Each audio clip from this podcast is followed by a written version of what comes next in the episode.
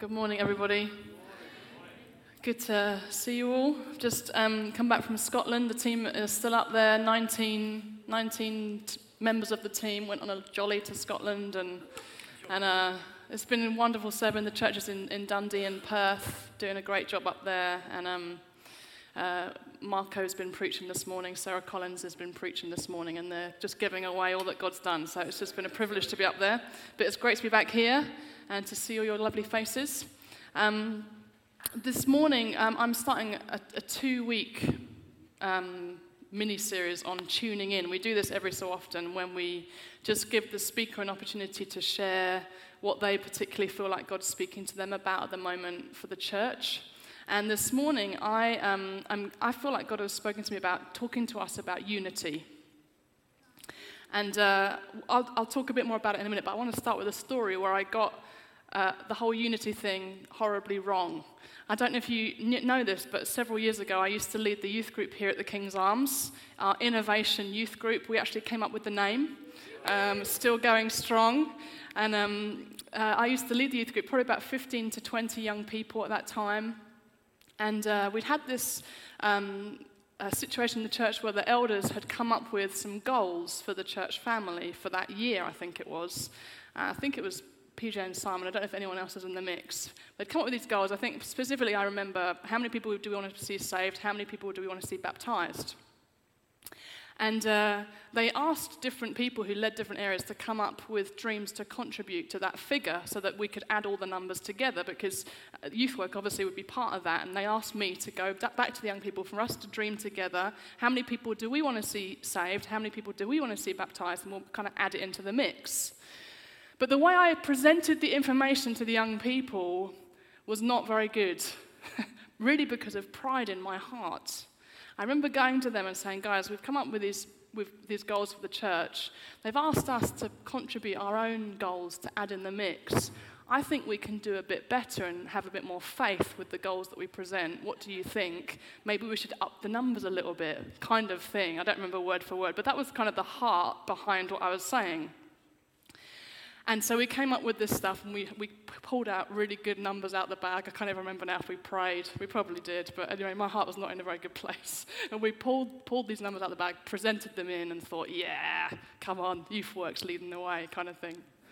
Anyway, a few weeks later, one of the parents of one of the young people came to me and said, Wendy, I just wonder, could you keep an eye on so and so?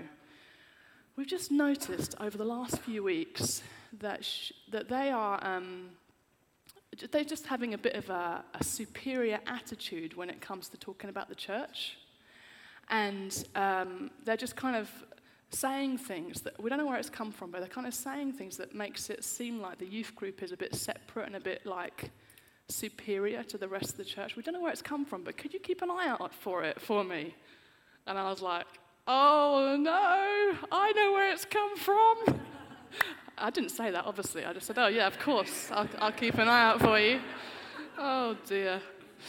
Um, but I knew the Holy Spirit convicted me, massively convicted me, and um, I knew that it had come from me. She, this, this young person had picked up this stuff from me. And so I knew I had to do something about this. And I had a meeting coming up with Paul and Simon. So I need to tell them what's happened and just ask for their forgiveness. And uh, and then, and then go to the young people and ask for their forgiveness as well. So I remember at this meeting, sitting in this meeting in Simon and Caroline's front room, sweating for the whole time, thinking, oh, I need to say this terrible thing I've done. Anyway, I just said to them at the end, this is what I've done, this is how I presented it, this is the impact it's had. Really sorry, would you forgive me? And they were very, very gracious. I said, I'm going to go to the young people and I'm going to get us all collectively to repent together. So I went back to the young people when we, when we met, I was just honest with them about where my heart had been. And I said, guys, the way I've led you has not been right. And we've, pride has come in. And we, we have seen ourselves uh, as a, super, in, super, in a superior way. And we need to repent. And I just want to ask for your forgiveness. And we all just spent some time repenting together. And then we worshiped God. And it was the most amazing time of worship I think I've ever had with the young people because God's presence just rushed in. It was absolutely incredible. And I realized in that moment that I had experienced firsthand the truth of Psalm 133. And it says this How good and pleasant it is when God's people live together in unity. It is like precious oil poured on the head, running down on the beard, running down on Aaron's beard, down on the collar of his robe. It is as if the dew of Hermon was falling on Mount Zion, for there the Lord bestows, and other commentaries say, there God commands his blessing, even life forevermore. The truth is that where God sees unity, he commands a blessing. And in this instance that I've just explained, the blessing was his manifest presence turning up and meeting with us. And I felt God speak to me about just tuning in to look at the whole subject of unity this morning. And it's, we're, we're, living in a season where maybe more than ever it's important as a church we focus on this and look at how we intentionally pursue it because we're in a season where there's political unrest and the political situation is causing hostility and division. Um, there's increasing terror and conflict in other nations in the world. Um, there's division over race and culture, and increasingly division in families. And I think more than ever as a church, we need to pull together as family and model and demonstrate unity to the world around us. Because where God sees unity, He commands a blessing. And the truth is, we're living as a church family with incredible promises over us incredible things God has spoken over us. But I really believe that one of the key catalysts to us stepping into those promises that God has spoken over us is us learning to increasingly pull together as family together, going on the journey together, cheering each other on, and having each other's backs as we step into what God's called us to. Because God, where God sees unity, He commands a blessing. And the blessing that God commands can look like many different things His manifest presence breaking in, His kingdom advancing, promises being fulfilled. And the reality is that the blessing that God commands isn't just for our benefit as a church family, it's for the benefit of this town and this nation and the nations of the world. You know, when it says that where, where God sees unity, he commands a blessing, it's not just a nice idea this, there's, a, there's a spiritual something that happens when God spots unity, where He pours out His blessing, not just for our sake, but for the sake of our town and this nation, the nations of the world. Because wherever we go, the blessing we have received, we get to give away to everyone we meet. And so I just want to look at very simply a couple of ways we can intentionally focus on pulling together more as church family and going deeper in this whole area of unity. Before I do that, just to qualify though, unity doesn't mean that everyone agrees with everyone or looks exactly the same. Thank the Lord for that. Isn't that good news? You know, it's actually possible to disagree with someone and still maintain unity because it's a matter of the heart. And what unity says is, irrespective of our differences, fundamentally, we're all in the same boat. All of us at one time didn't know Jesus. All of us have been called by him and stepped into a relationship with him by grace. And all of us are on this mission to see the, the, the, nations of the world transformed by the kingdom of God breaking in. Irrespective of our differences, we're all in the same boat. And just, just to say, if you're here this morning and you're not yet a Christian, you haven't given your life to Jesus, it's so great to have you with us. And uh, we would love to have the opportunity to introduce you to him at the end of the meeting. So, how can we grow in unity together? Two things. First is this thank God for each other. Thank God for each other. The Apostle Paul is a real provocation to me in this. I don't know if you've ever skim read through the letters he wrote through the New Testament. He wrote most of the New Testament, and pretty much every letter he starts by thanking God for the people that he's writing to. Let me just do a, a little quick tour. Romans 1, verse 8. First, I thank my God through Jesus Christ for all of you. 1 Corinthians 1 4, I give thanks to my God always for you. Ephesians 1 16, I do not cease to give thanks for you. Philippians 1 3, I thank my God in all my remembrance of you. Colossians 1 3, we always thank God, the Father of our Lord Jesus Christ, when we pray for you. 1 Thessalonians 1 2, we give thanks to God always for all of you. Isn't that amazing? I feel a bit sorry for the Galatians. I don't get that. He's basically pulled straight in at challenging the legalism they've fallen into. But, but everyone else, I thank God for all of you. I always thank God for you in my remembrance of you. It's such a provocation to me. And you know, this thanksgiving of Paul's wouldn't have just been lip service. It wasn't just a nice way to start a letter. It would have come from his heart, deep down in his heart, a genuine delight in the people he was writing to and thanking God for them. And it wasn't as if the churches didn't have any faults. They did, and Paul did challenge those. But right at the outset, it was a case, oh, I thank God for all of you, and a genuine thanksgiving in his heart. I wonder how your letter would read if you were writing to the King's Arms or to other churches you're connected to. Maybe something like this I thank God for most of you, and only some of the time when I remember to think about it. But there are some of you who actually get on my nerves a bit, and I kind of wish you'd change so that you were more like me. Anyone? Anyone? Maybe just me. See, the truth is, it's often easier to thank God for the people who are more like us. People who are more like you, you tend to understand more because you know how they're wired and you know how they tick. It's not as easy to thank God for the people who are different to you, who have different opinions, different ways of doing things, and who are wired differently. But here's the truth every single person in this church family that God has put around me is a gift to me. And every single person that God has put around you in this church family is a gift to you. The people who are like you and the people who are really different to you. And the reality is that God has got really precious things that He wants to give to us and He wants us to receive from the brothers and sisters that He's put around us in this church family. And it's thanksgiving in our hearts for each other that opens our hearts up to receive what God wants to give us through those around us. It's thanksgiving for each other that opens us up to be available to receive the gifts that God wants to give us through those around us. Let me illustrate it to you with some string. So, Rebecca, can you come and grab one of these? And Carol, I'll give you one because it's your birthday. Happy birthday. And then go back to your seat. Go back, go, just take it back to your seat and let's give one to Lisa. You have to unroll it a bit, oh. Carol, otherwise you're going to pull me off the stage. All right. Lisa, come grab this one. She was like, going for it then. And Steve, Stephen, come and grab this. Oh, sorry. Okay, now pull it, pull it.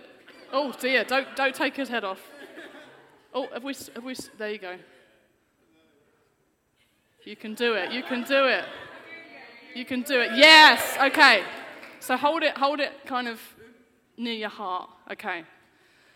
So, what thanksgiving does is it opens our hearts up to receive from the people around us. So, when I thank God for Rebecca or Carol or Lisa or Stephen, my heart goes open to a place of being able to receive from them and learn from them and to receive them as a gift to me. And as long as they're thankful for me, then that goes both ways. And we're able to receive from each other and what it does is it connects us to each other. So, thanksgiving in our hearts for each other means that we stay connected and there's unity.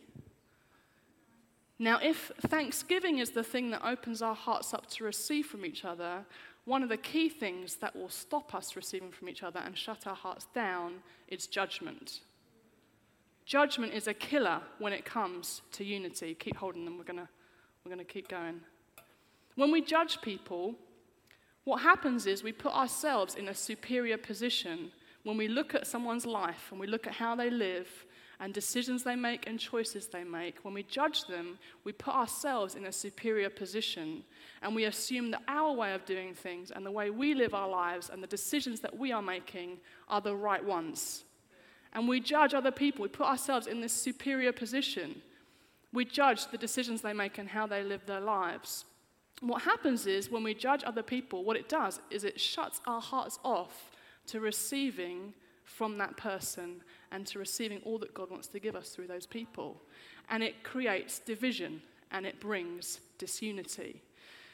Whenever we judge, so if I judge Rebecca for something she's done, what it does is it severs the connection between me and her and me be able to receive from her. If I judge Lisa for something she's done, it severs the connection between me and her, and my heart gets shut down to her. Thanks, guys. Very good.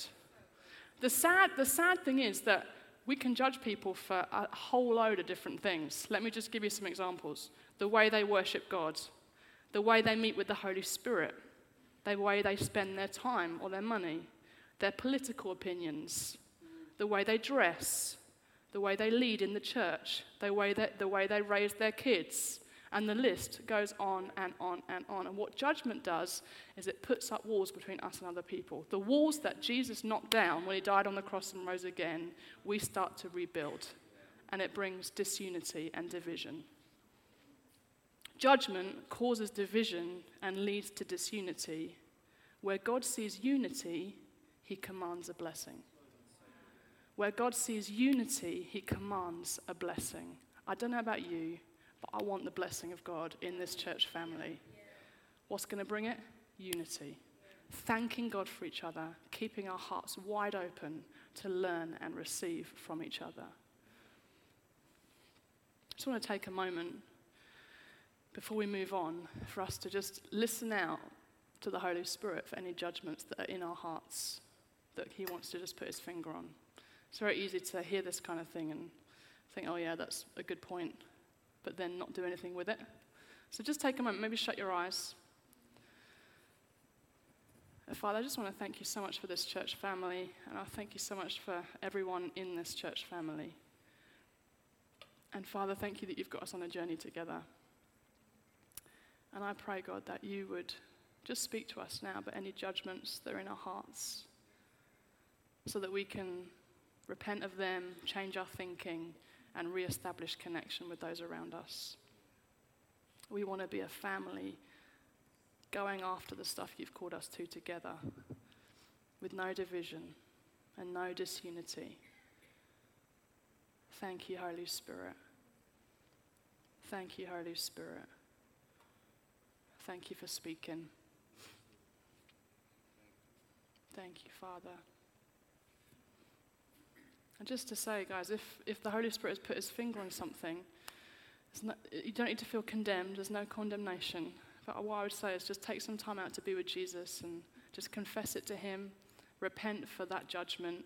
You might, you might want to go and speak to the person, or it might, might not be necessary. But once you repent, what happens is that connection gets restored and your heart opens up again as we thank God for each other. So that's the first thing thank God for each other. The second thing I think that will help us as we go after uni- unity in this season is to do with a phrase that God gave me a few months ago now, uh, where He said to me, I was just processing some stuff with Him, and He just said to me, Wendy, don't fill the void. Don't fill the void. And I will explain to you in a minute what He was talking about. Before we do that, I just want to celebrate our brains. Our brain is, your brain is an amazing organ. I had no idea quite how amazing my brain was until I did some research this week, but let me tell you about it. Apparently, in the States, the scientists have recently discovered the human brain has a capacity that is 10 times greater than first thought and can retain 4.7 billion books. That's big, isn't it? 4.7 billion books. When I read that, first of all, really, I was just felt convicted about the lack of brain usage that I'm using my brain for. I was like, oh my goodness, I must be using about 1% of my brain. Um, isn't that incredible? Incredible ability to retain information. On top of that, the brain, on top of the brain's capacity to retain information, it's estimated that our brains handle around 70,000 thoughts a day which, which explained a lot for me. Uh, 3,000 thoughts per hour, which means 50,000 thoughts per minute. That's a massive deal, isn't it? 3,000 thoughts an hour, 50, 50 thoughts, 50 thoughts, 50 thoughts per minute. And when I read these statistics, I realized afresh why Paul said to the church in Rome, Be transformed by the renewing of your mind and why, when he wrote to the church in Philippi, he encouraged them whatever is true, whatever is honorable, whatever is just, whatever is pure, whatever is pleasing, whatever is commendable, if there is any excellence, and if there is anything worthy of praise, think about these things. Our thoughts are really powerful. And what Paul is saying is that with the 3,000 thoughts you have a day, it's possible to either think about these good things or think about the opposite of these things that don't bring so much life or positivity. And he's saying, I'm telling you, think about these things. Whatever is pure, whatever is lovely. Don't think about the other things. And the, the reality is that it's possible for our 3,000 thoughts that we have every day either to push us more into connection with each other and more into unity, or to push us, push us away from each other and develop disunity. And God said to me as I was processing some stuff recently, don't fill the void. And let me explain what He means. Have you ever come away from a conversation and gone over that conversation in your mind about how it went? Put your hand up if you've ever reassessed a conversation. So you go over the things that you said, you go over the things that they said. You draw, draw conclusions about how they found the conversation. You think about um, the facial expression they made halfway through the conversation, and you kind of assess what that might have meant. And you draw some conclusions about what they meant when they made that particular body, body language that pose uh, as, you, as you were talking to them. And what you do is you come out of the conversation with a whole lot of information you don't know about there's a void of information, but you begin to fill that void with your own version of events of what has happened. There's a whole load of information you don't know about when you've had this conversation. There's a, there's a void of information. Rather than leaving it like that, we begin to make up our own version of events and we fill the void with our own story, our own version of events that we think have taken place. We make assumptions about what the other person thinks about us and thinks about that conversation. Anyone relate? What's even more sad is that we then often start to behave towards that person based on the story of events we have made up in our own minds. So, if we have assessed the conversation and filled the void with information where we come out seeming negative, like the person didn't really want to talk to us after all, we will respond to that information that we have made up by withdrawing from the person and not engaging in conversation with them. And what that does is that it brings disunity. And there are so many interactions on a daily basis that we have where there is a void of information, where we don't know information, and it's possible to fill that void with stuff that we make up. Let me give you some examples. An email we get from someone where we can't know the tone of what they're saying sending a text to someone and them not responding, people's body language and facial expressions, not being invited to a particular event, a social gathering, or a meeting, reading someone's opinion about something on Facebook and not being able to ask them about it. And where there's a void of information, what's really important as we pursue unity, unity together as a family is that we don't fill that void with our own version of events that then causes us to take a step back from the people around us. I've got to give you a couple of things that you can do instead to help maintain unity. The first one is this be honest with the people around you about the stuff that you're feeling, the stuff that you're thinking about the situation you've just experienced, so that if you do fill the void, at least you're filling it with accurate information. Be honest about your, how you're feeling so that if you do fill the void, at least you fill it with accurate information. I remember when I came back from um, Oklahoma, I'd been back for about a week, and I was due to go to a prophetic meeting that Phil was running. And the date had been in the diary for a very long time, but I was pretty tired.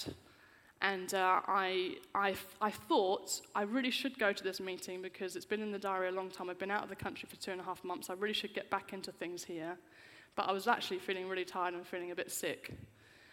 And so I, I thought to myself, what is the kindest thing I could do for myself here? And I thought, well, what the kindest thing is I could probably do is, is not go to the meeting. But I was nervous.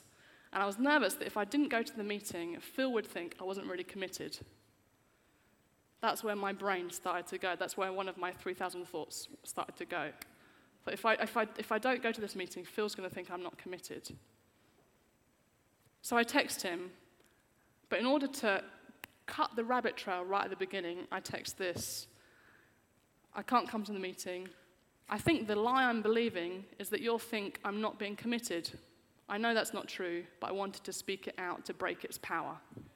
So I text this to Phil right up front so that I didn't go down this massive rabbit trail. And I kind of sent the text and was like, What's he going to say? What's he going to say? Is he, he going to text back? What's he going to say? There was a void of information. Okay, listen to yourself, Wendy. Don't fill the void. Just trust. Trust, trust that feels okay. Then he takes back, no problems at all, rest up. I was like, he hasn't mentioned the lie. ah, is it okay? Is it okay? What's he, does he really mean that? Does he really mean there's no problem at all? Does he really think I should rest up? Or is he thinking, you should really be here because you're not being very committed? And I kind of just went, and I thought, no, stop it. Stop it. Had to kind of discipline my thoughts. Stop going there. And then about half an hour later, he texted again. I meant to say before, well done for batting away those lies. We and I value, value you so much. It is so good to have you back. Rest well, my friend. Ah, so grateful. well done, Phil.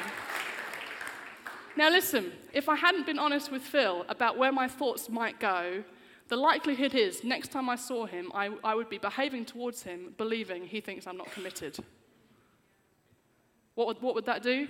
Put a barrier up between me and him, and I would take a relational step back because I'm operating out of my thought that isn't, in, that isn't correct. So by saying it out right at the beginning, right at the alpha offset, it cut off the potential for there to become disunity between us.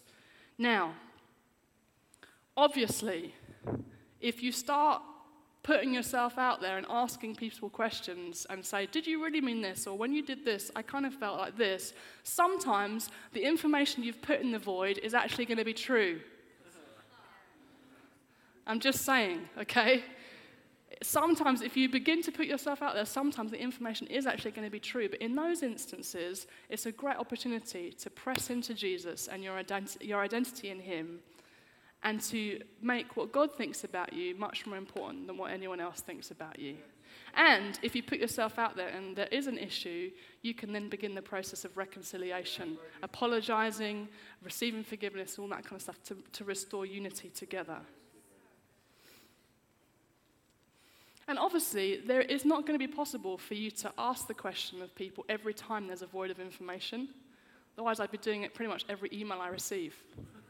You can't do that. Did you really mean, you know, you can't, you can't go there. That is, that is not healthy. I would say the second thing that's really important to help keep unity among us in that instance is to just believe the best. Believe the best about the people around you. Believe your history with them. Believe the best about their heart towards you. Now, if Phil hadn't responded with the second text, my responsibility would be to believe the best. That he actually means, when he says it's no problem, that he actually means it's no problem. If there is a problem, he comes and speaks to me about the problem. But to believe in that moment, okay, Phil said there's no problem. Okay, I'm not going to go on this rabbit trail of, did he really mean it's no problem? He put probs, didn't put problem.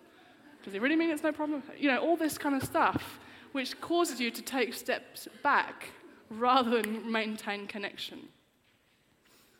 Believe the best. If someone doesn't text you back immediately, believe the best. If you're not invited to a social gathering or a meeting, believe the best about the person who's done the inviting. Trust them. Trust your history with them. And I just want to say if you know that you're someone who's prone to filling the void, with your 3,000 thoughts every day, I want to encourage you, like Paul did to the church in Philippi whatever is true, whatever is honorable, whatever is just, whatever is pure, whatever is pleasing, whatever is commendable, if there is any excellence and if there's anything worthy of praise, think about these things. Train your brain, train your thoughts to think about these things. And don't go there with the other stuff that might not be true anyway, and often isn't, so that we can maintain unity together as a church family. I believe God is calling us in this season to go deeper in our understanding what it means to be family together and to pursue unity, where we would cheer each other on, thank God for each other, open our hearts up to receive the gift that each other we are to each other, and to not fill the void with stuff that would cause us to take a relational step back, but to deal with that stuff so that we can keep being unified together and going on the journey God has called us to as a church family and inheriting all the promises God has spoken over us and receiving the blessing that He commands when He sees unity.